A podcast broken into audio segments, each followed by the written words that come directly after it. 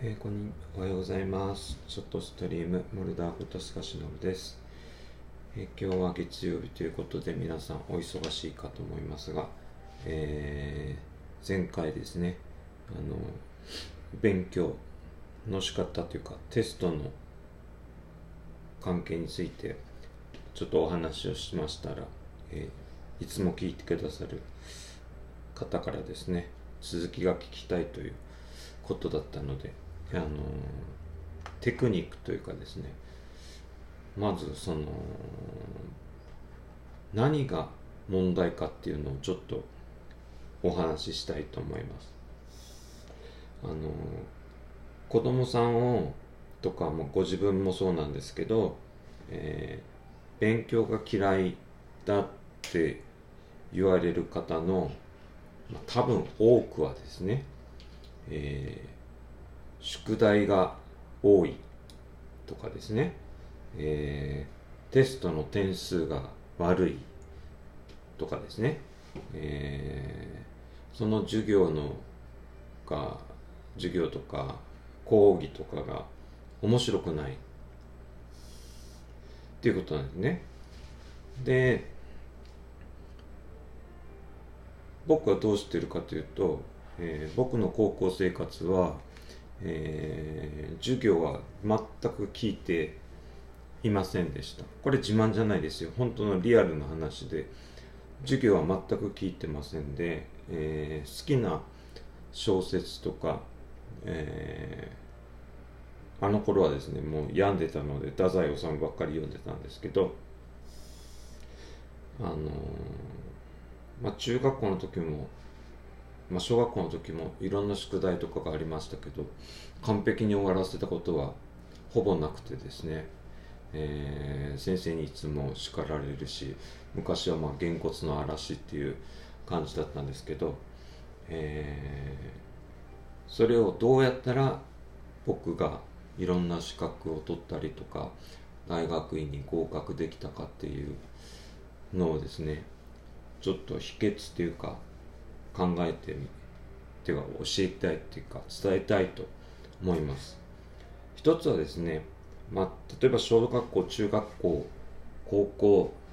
であればですね、基本的に学校の授業を聞いてれば点数って取れるんですね。だけど、1日何時間のかな1時間朝早くからね3時4時5時とかまでずっと勉強でしょ。で休憩休み時間も15分とか10分とか1日に8時間以上勉強してるわけですよね。でよっぽど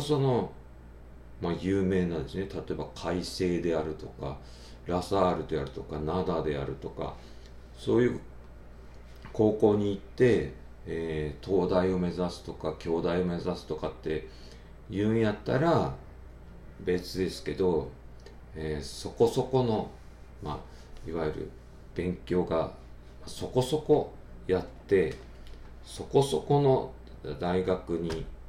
行ってとかそこそこの専門学校に行ってとかっていうことをですね、したいなら、そんなに勉強しないでですね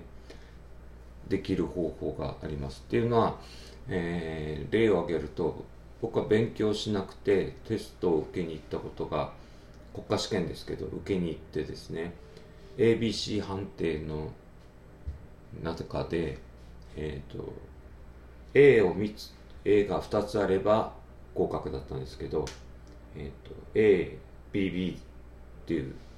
のでした。勉強してないのにですよ。これ自慢じゃないですよ。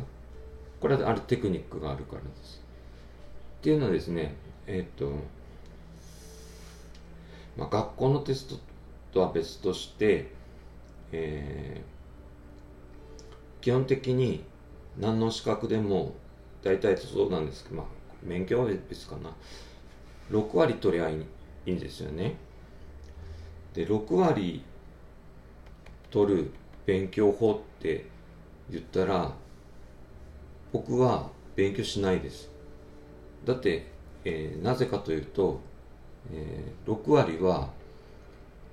ほとんどがマークシートとかそういう形になっているので、答えは必ず書いてあります。答えが必ず書いてあって、で、5択の中から2つ選べとか、4択の中から1つ正解を選べとかってなると、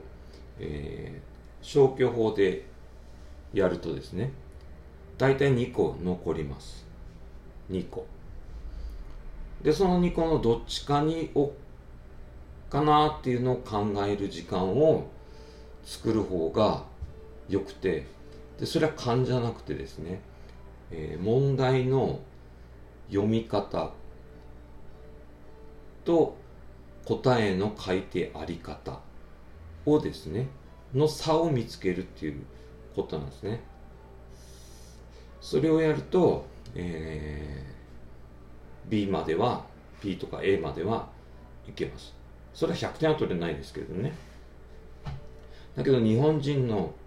学校っていうか、日本の学校は100点が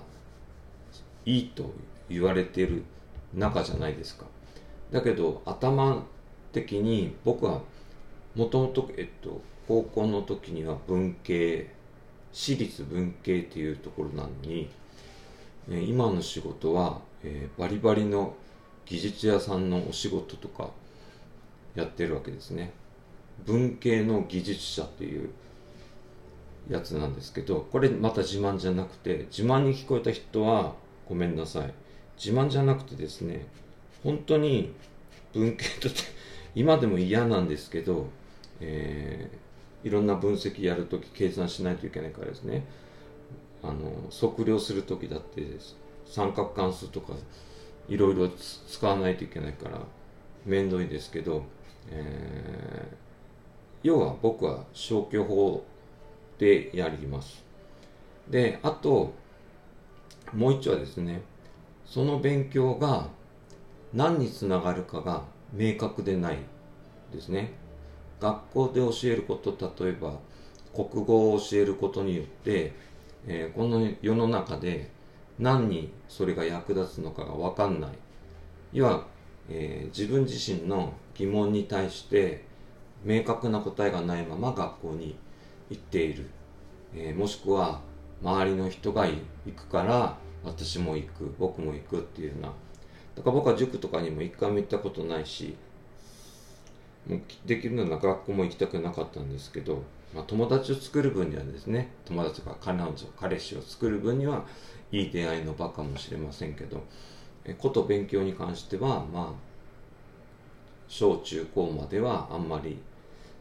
いいかなっていう気がしてます。ただそうやって言うとですね、中学受験を目指している方とか高校受験を目指している方とか、こういう仕事に就きたい、こういう資格試験に通りたいっていうことがあるとするならば、やっぱりテクニックを覚えた方がいいですね。試験のテクニック。試験のテクニックを覚えるだけで、全く大丈夫なので、そのテクニックは基本的に、過去の問題を見る、過去の問題から傾向を見出す、そして、6割を目指す。すると、気持ち的に楽にですねお勉強ができると思います。で、あとはですね、勉強の楽しさを先生たちが教えきらないっていうのが今の学校のまずさだと思うんですね。だから例えば、まあ、保護者の方で、もしかしたらですよ、うちの子は、勉強ができないから塾に行かせようかしら、もしかしたら真剣ゼミとか公文式とかやれば成績が良くなるんじゃないかしらとかっていうのはですね、僕は全く違いと思いますね。だってもうそもそも学校でやることができないのに、学校じゃないところで勉強するかっていうと、それは違うなと僕は思うので、なので、もうあと残り少ないので続きはまた明日やりますけど、基本的に楽しくやる方法があります。その楽しくする勉強方法を次回はお伝えしたいと思います。では、これぐらいで。モルダーでした。失礼します。